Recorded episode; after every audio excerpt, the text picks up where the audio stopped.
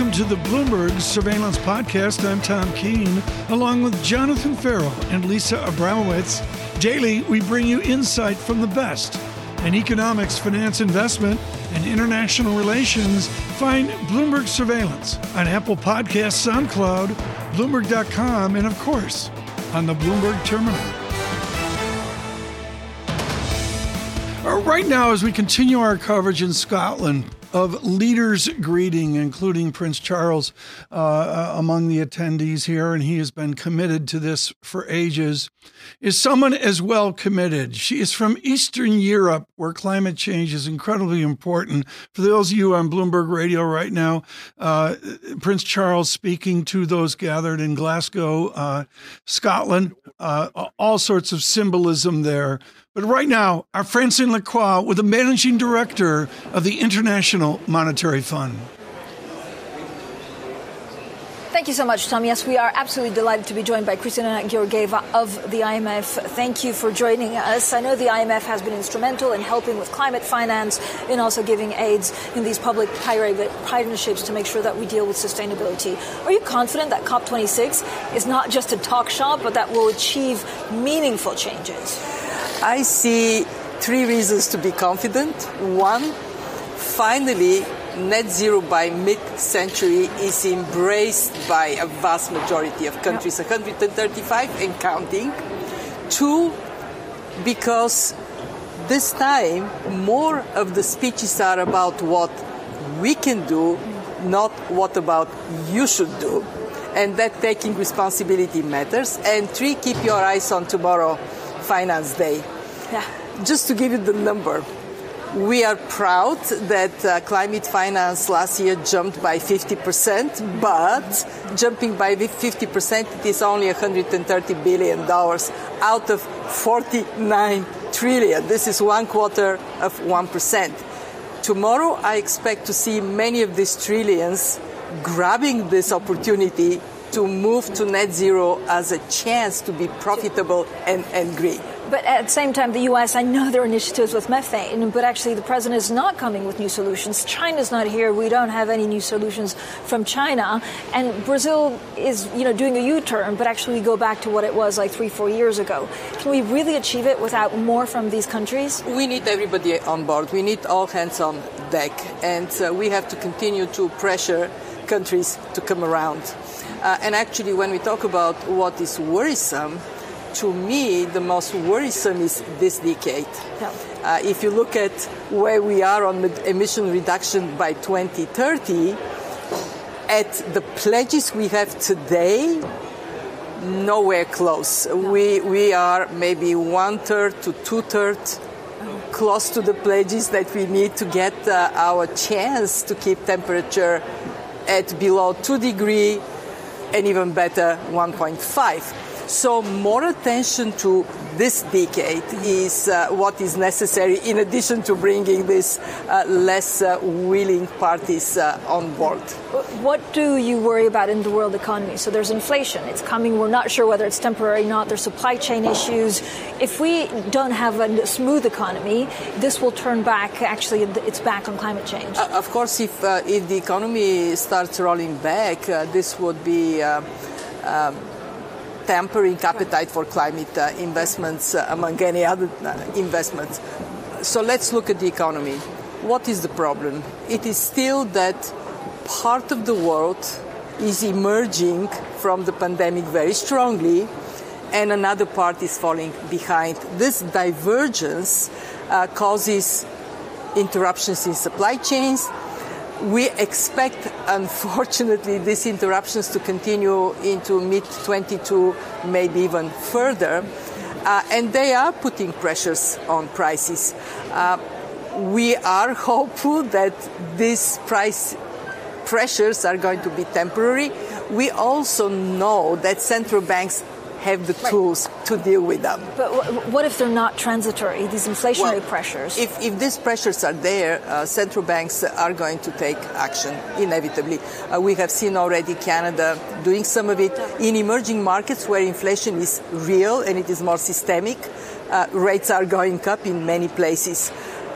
The problem is that if you take interest rates up, the solution for some would be a problem for others, especially for uh, emerging markets with high levels of dollar denominated debt, for the corporates that are on the big uh, mountain of debt. So, preferably, we should see tempering inflation. And how can we do that? Well, focus on reducing this divergence. Vaccinate the world, yeah. vaccinate the world so we can see production everywhere stepping up. We're, we're slow to that. Is it going to be stepped up significantly, or otherwise, if we're creating this two-speed, eh, you know, this two-speed world, but also within economies, a, a two-speed um, economy, what does it mean for actually the future in terms of populism, in terms of some of the policies put in place? It is going to be very problematic on many counts. Uh, for for decades, the world was converging. Poorer countries were getting richer, poorer people were getting uh, wealthier when that breaks, and right now it, ha- it has broken down, uh, of course we risk more tension and affecting the social fabric in many, many places. Remember 2019? What did we have? Protests in Chile, in Paris, all over the world. If the uh, divergence continues, uh, we are going to see more, more unrest. How can we overcome it? Well, vaccinate 40% of all people in all countries at least by the end of this year, 70% by mid next year. Do we have the vaccines for that? Yes, we do. But we are not distributing them yet in a way that would make that difference. What about tax? Do we need to change the taxing system to make sure again i mean this is also the problem with climate change yeah. is that you can have the best will in the world but money needs to transfer from the richer countries to the less rich ones we do have to look at taxation that helps us to reduce inequalities within countries and across countries. We can do it without this turning into a major burden because even incremental change in more progressivity in taxation can fuel more money in the right place. We also can improve the quality of spending make good use of the money you have in your hands. MD, the IMF board said there wasn't conclusive evidence in wrongdoing, actually, with some of the allegations against you. Is there um, concern that actually the staff have turned against you? Do you worry about your credibility with the staff? No. Let me first say that I'm very grateful to the membership. They gave me a chance to present my side of the story, and they, on that basis, uh, voted full confidence. And then we had great annual meetings with fantastic support for the agenda of the IMF. Uh, of course, staff was uh, and continues to be concerned. Uh, that is not a minor issue whether we have full integrity of the work we do. Fortunately, in the fund, yes, we have uh, high respect for the quality of our reports. I have engaged with the staff. We had two town hall meetings. I have answered many questions people have on their mind, and of course, I will continue to do so. Have any members said that they're concerned about what's happened? Of the, uh, uh, the membership. The IMF board, yeah, the membership. Well, at, at, the at the membership, in the end, uh, the uh, the vote was very clear. Uh, one of support for me to continue to do the important uh, job we have in front of us, including for the IMF to play a critical role on climate because it is macro critical. It affects macroeconomic and financial stability, and climate action is our chance to create green jobs and green growth. Kristalina Georgieva, thank you so much for joining us today. Thank of you. course, that was the MD of the IMF. With that, I'm going to send it back, John, to you in New York, and of course, we'll have plenty more from Glasgow throughout the day. Francine, thank you. Looking forward to it. An important conversation there, Tom. A signature issue for the IMF Managing Director after the IMF managing director reportedly, according to a report that we put out on October 8th, tempered some language around climate change for Brazil after Jair Bolsonaro, the Brazilian president, objected to it. Tom. Yes. That's an ongoing conversation still.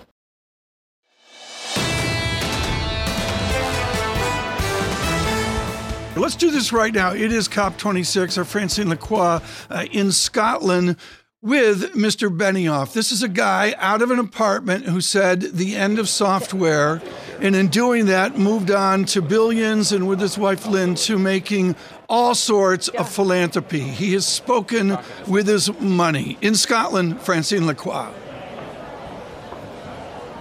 He has spoken with his money, Tom. You're absolutely right. And I am delighted to be joined by Marc Benioff. Uh, right after, you know, right before this, actually, you were in a panel. Yeah, two hours world, on world, deforestation. Uh, You've been yeah. pushing this for such a long time. Yeah. But we need to do more on other things. Deforestation is good. It's only a drop in the ocean. Well, it's one of the most important things we can do. You know, we have lost three trillion trees on our planet. We deforested from six trillion trees. We only have three trillion trees left. Every trillion trees sequesters 200 gigatons of carbon. We need that carbon storage. This is really important. So to see those world leaders make those commitments, I'm shocked actually. Yeah. I am really shocked. Okay, their pledges, how do you make sure that then they go out and actually count what's been done and are held account if they don't? Well, this is a huge moment where world leaders and also philanthropists and CEOs all came together around reforestation. Look, every CEO like me, we need to do three things. One, you've got to get go net zero. Yep. So Salesforce is already a net zero company and fully renewable. Two, Cash. we need to plant a trillion trees. Okay. okay. so that's why we started 1t.org in January of 2020. But to see that amount of progress in 18 months, that I feel very inspired and energized today. And three, we need to energize an ecopreneur revolution. So there's all these cool entrepreneurs here, but they are ecology entrepreneurs. So they're creating all these next generation innovations, and that is very exciting to see these things happening here at COP26. Talk to me about cash. So you're what spending 100 million over 10 years? Are you increasing that? We we well we're doing a lot of different things, but we did a we have a 300 million dollar tree fund. Which is all about accelerating 1t.org, which is our trillion tree initiative that we created. And it's exciting to see it now. It is so well aligned with what's happening here. I mean, it's beyond my expectations, honestly. Can, can billionaires do more at no, this oh, point, in this juncture? Absolutely. Like but what? The, well, I think, num- like I said, number one, everyone's got to go net zero. You've right. got to go net zero. I've got to go net zero. Our companies have to go net zero. And until you go net zero, I don't have a lot of conversation with anyone because I want to make sure that they are net zero, not in 2030, not in 2040, not in 2050, right now. So Salesforce is already net zero. This is really important. No. And then two is we need that sequestration capability. We have emitted 100 gigatons of carbon since the first industrial revolution. Now we could sequester 200 gigatons of carbon through these trees. That is exciting. Does it have to come from governments? So I know you're saying companies need to be net zero, but yeah. if you don't have the push, if you don't have the regulation to mandate it, there, there's going to be people so falling through the cracks. cracks. I am so glad that you said that because I am so impressed with uh, President Ursula von der Leyen and what she has done with the EU Green Deal in that she is basically charging companies who are not net zero for their carbon. So companies, CEOs, like uh, that's what I'm, I'm CEO, I have to make sure that if I'm going to go trade in Europe, that I'm net zero. Now I already am, but think about all the companies that aren't yet. Those CEOs are all thinking about how do I get to net zero right now? And that's exciting. So she, I mean, she's leading the world. I mean, Ursula is amazing. And to see her do that, I think she will transform how CEOs are thinking about carbon today. Marc, I think part of your deal on Slack also had a green component, right, on bonds. Do you see that actually being more in your acquisitions going forward? I really, you know, well, you're 100% right. To see financing instruments that are like green bonds and, you know, the idea that everybody needs to do everything they can to get to net zero. So we can do a green bond, or we're, we're regarded as a sustainable company because yes. for years and years we've been working to get to this point where we can say, hey, we are fully net zero and renewable as well. So, but we're still cutting emissions still, yeah. and all of our suppliers now they have to contractually yeah. commit that they're going to net zero. This is a lot of hard work for everyone. We're also building a sustainability cloud. We're doing a lot of things, uh, building an entire ecosystem to help our customers get to net zero as well. Everyone is going to need a lot of help. So, how important is it that in M&A transactions, actually, there's always a green financing component? I think it's important, but it's not as important as that number one.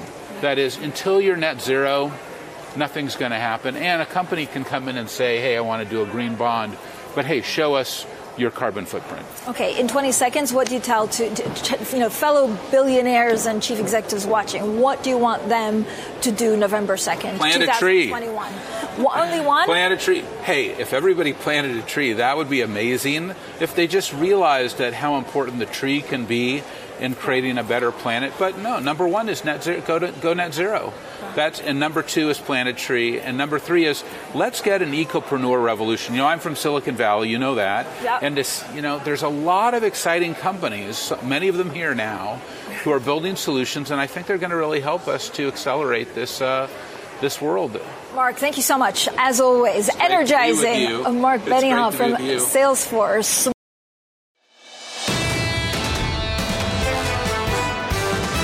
It's a demand side shock. Demand is booming. Yep, demand is good. Will that supply side story and the higher costs with it, Tom, will it weigh on demand through next year? I think that's what we continue to talk about. ambiguity here. You this equity market, though, is running on demand, Tom, I fueled mean, by it. John, you got to take physics at Yale to get this done. Okay, so we get to someone who's done that. Let's on it. Let's do that now with Anna Han, equity strategist at Wells Fargo Securities, physics at Yale's at Yale. Anna, is that right? Physics and mathematics. There we go. Put us all to shame. Anna, let's talk about 48.25 year end on the S&P 500. 48.25 and then something closer to 4,700 next year. Just frame the view at Wells with your buddy Chris Harvey for us. Well, I think for this year, and what's really given us confidence into our price target for the next two months, look at how 3Q earnings have been coming in. As much as all we hear about is supply chain issues, uh, labor costs going up, labor shortages, really, uh, what we're seeing is that margins have been growing overall for the S&P 500 companies. That's telling us that this earnings growth has been robust, and it's partly because, like you guys were talking about before, that demand has been rather inelastic. Demand has been booming and it's helping us and our prospects going into year end. But like you said, now for next year, for 2022, we're going to see tapering start to finish probably around mid year. Then you're starting to see rumors about that rate hike being priced in. And that's the kind of environment where we're shifting Right. from this more mid cycle to late cycle. So, Anna, your SPX calls Dow 37,500 ish. You know, who knows? And maybe we'll overshoot to SPX 5,000, which would be remarkable. On the way up, adults are going to come to you and say, we must hedge this great bull market. And yet, with this convexity, this acceleration, hedges become so expensive. Is that where we are now that you can't intelligently head, uh, hedge a great bull market? Well, as the pace has been accelerating, what's been interesting is you look at the volatility markets and you're seeing that implied over realized is actually not too expensive right now. I think a lot of that's been brought down by the additional confidence in earnings growth and just sort of Yeah. the better outlook and clarity we're getting. So, in fact, hedges, I don't think hedges are that expensive here. I think it's possible. You just got to pick your time Right. frame. And this is Lisa, this is absolutely critical, and it's an indication that this is not cathartic. You're not getting the emotion as indicated by expensive hedges where you go, I can't take part. And part of this is how do you bet against a market that seems by some maybe would call uh, Teflon like in its appearance in terms of rallying. Honestly, Anna, I do wonder how much this hinges on this idea that there still is so much liquidity in the market based on where the Fed is in their policy that even if they become a little more hawkish, if they start to uh, taper their bond purchases, you still have negative real yields of around negative 1 on the 10 year yield in the United States. How much is this driving everything at this point, regardless of fundamentals, regardless of what story you tell in the economic cycle? No, Lisa, you're absolutely calling out that big elephant in the room. Even if we start tapering, these purchases are massive. This is the most monetary liquidity we've had uh, in quite some time. And don't forget, we've had a lot of fiscal stimulus down the pipeline as well, perhaps more coming. So, in that kind of environment, it's helping people and it's giving us that flexibility to spend and to uh, move markets around. I think that as that tightens, you know, tapering is just the beginning. And even yields, yields are still coming off very, very low, uh, low levels. And credit, while it's widening off tights, it's still historically low. So all that context, it's a great point. I think that's a lot of the reason why I'm enjoying the sort of boost we're seeing now. Anna, just give me a second. This could be one of the biggest contrarian indicators we've had in quite a while. Lisa, are you sounding a little bit bullish? No. Are you sure? I mean, what is bullish? Tom, would you go there? Did, it, could start, look- did it start no. to sound like that, Tom? What is this Kantian theory? What is bullish? Well, thank you. what's going on? Honestly, Teflon is what the market has been doing. And I do wonder, John, to the point, how much is this just completely backed by the Fed? Don't bet against a Fed Oh, that is still man, accommodative. I'm going to I- start screaming. We got you there. We got you there. I, I- Please do. John, you're just doing Just this to get lured her me in, Tom. going. It You was just- beautiful. Go on. TK, the floor is yours. I I've heard this so many times, John. It is the conflation of mac well-intentioned macro analysis into the bid ask of the market, and particularly of the stock market.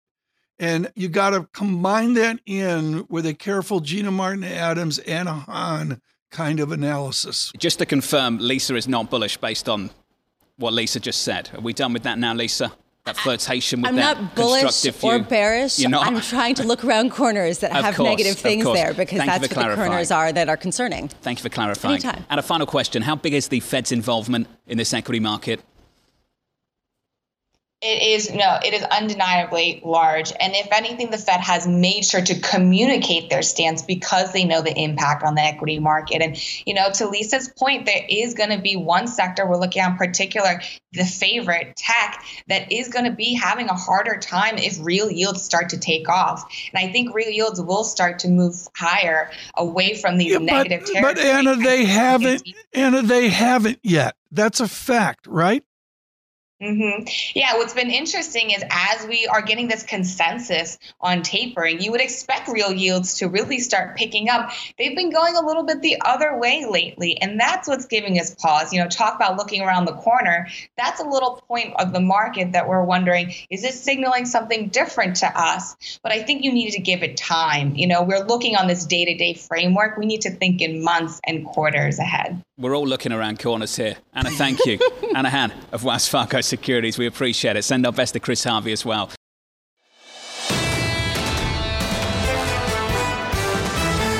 Frances Donald joins us with Manulife, and she's written an important essay on all this talk about policy mistake. Let's fold it into the word transitory, a transitory policy mistake. When a central bank screws up, Frances, what do they do?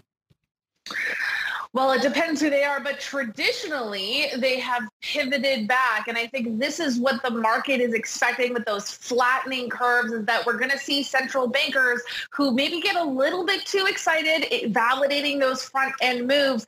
And you see those longer ends start to move down. And this to me is really saying that the market, and I think a lot of economists, including myself, see that in 2022, growth and inflation slows pretty heavily. And in that environment, central banks won't just want to pivot, have to pivot back towards a more dovish language. Hopefully that means a curve receiving. The challenge is we got to traverse some challenging curve flatteners, some challenging types of economic environments before we see the whites in their eyes. So the 20 year yield is now higher than the 30 year yield. It's an inverted yield on the 20s 30s spread. I don't believe I've ever mentioned that on air before. Lisa mentions that daily, folks, but that's another another world. Frances, the Fed can control how far out the curve, and if they can only control so far out, why do they care what the farther out curve does?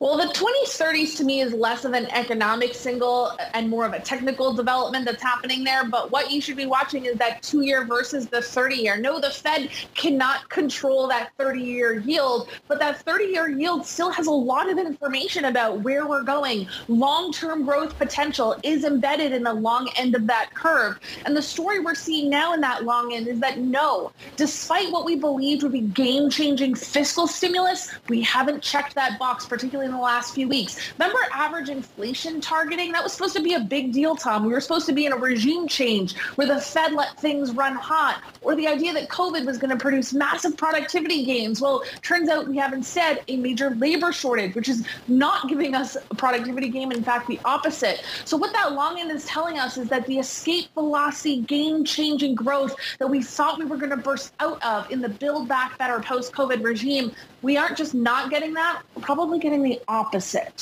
Frances, you've got a fascinating forward look here. Let's sum it up. You're talking about growth slowing next year, inflation slowing next year, and the possibility that the Fed has to flip once and then flip again. I'm just wondering how that stacks up with your view on risk assets, equities more broadly. What's the outlook look like? Well, when we're constructing asset allocation portfolios, what we see is a Fed that cannot hike in 2022. And actually, a lot of global central banks that are either going to have to pivot back to a more dovish stance or even reverse rate hikes in the next five years. So in that environment, yes, I'm happy to be adding back to cyclical trades. But until we get there, until I can add back to risk, I have to make sure that the central bankers are not going to commit more of a policy mistake going into 2022. I don't think that happens to Powell this week. He's still got half the FOMC who sees a 2022 rate hike. The data is still okay. Inflationary pressures are still hot. And dare we say getting more and more political, this is probably not the week. And that's why it gets a little bit choppier as we head into 2022. I think we're in that bad news is bad news phase. We have to get back to bad news is good news in order to see adding back to risk assets. That probably only happens in early 2022. Frances, just to highlight your position, are you saying that bond markets are wrong and that equity markets, risk assets, are more right when it comes to the outlook going forward? no, I don't subscribe to a market being right or wrong. I think markets are telling us the right story, which is that right now central banks are too hawkish, but in the long term, there's still a huge amount of liquidity in the system. And if you're looking at five-year return forecasts, then being in fixed income just doesn't make the same amount of sense as being in equities, particularly broad ones. What we have to pay attention to, though, is what is the next move in the yield curve? And in order to get a re-steepening, we have to see the policy pivot the policy pivots are impossible for me to forecast. I don't have a model that tells me what's going on in Powell's head. I definitely don't have a model that tells me who's going to be running the Fed in 2022. I mean, I'm looking at betting markets. I wasn't raised to do economics by looking at betting markets to tell me who's going to be doing the Fed. So there's this huge amount of uncertainty as to the when we see a policy pivot. And of course, I might be wrong that we don't get one, in which case we're talking about a much more difficult outlook as that curve continues to steepen and our inbox are full of all those yield curves equal recessions types of stories Frances, you're not alone at looking at predictive pages to figure out whether Jay Powell will remain the chair of the Federal Reserve come next year. I do wonder, though, what a different Fed chair, uh, possibly Lael Brown Brainard, would actually do to the potential stance of a Federal Reserve when governments generally want a central bank that is dovish. You know, most of the time we would say, don't pay attention to who's running the Fed, focus on the data. Except that right now the outlook for the Fed is very binary. Does the Fed focus on the inflation side, which by the way, I don't think they're going to be very successful at taming, even if they do get hawkish, in which case we're talking about more curve flatteners in a shortened cycle. Or does the Fed say, you know what, that labor force participation rate, one of the most important data points out there right now, is still really suppressed. Our job market is still dysfunctional in many ways, we have to allow the overheat and reconvince the market of average inflation targeting. Now, Lael Brainard seems better, more in that latter camp. And so when we're in this very stark binary type of outcome, then yes, who's running the Fed will matter more than it has historically. Is this traditional economics? I mean, do they have a foundation to work on right now?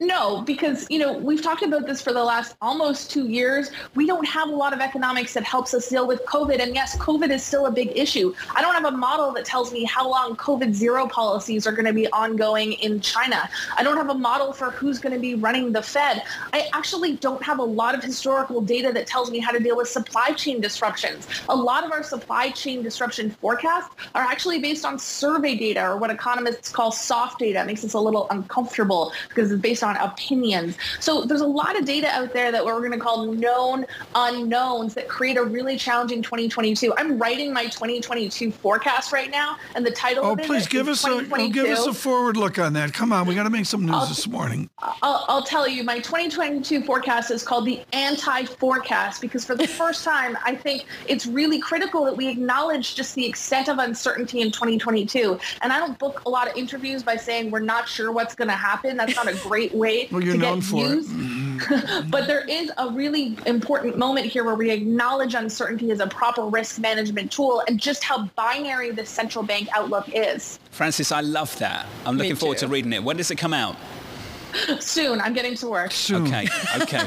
Frances Donald of Manulife. This is the Bloomberg Surveillance Podcast. Thanks for listening.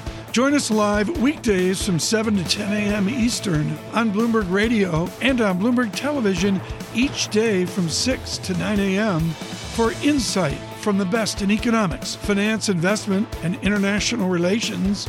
And subscribe to the Surveillance Podcast on Apple Podcasts, SoundCloud, Bloomberg.com, and of course, on the terminal. I'm Tom Keene, and this is Bloomberg.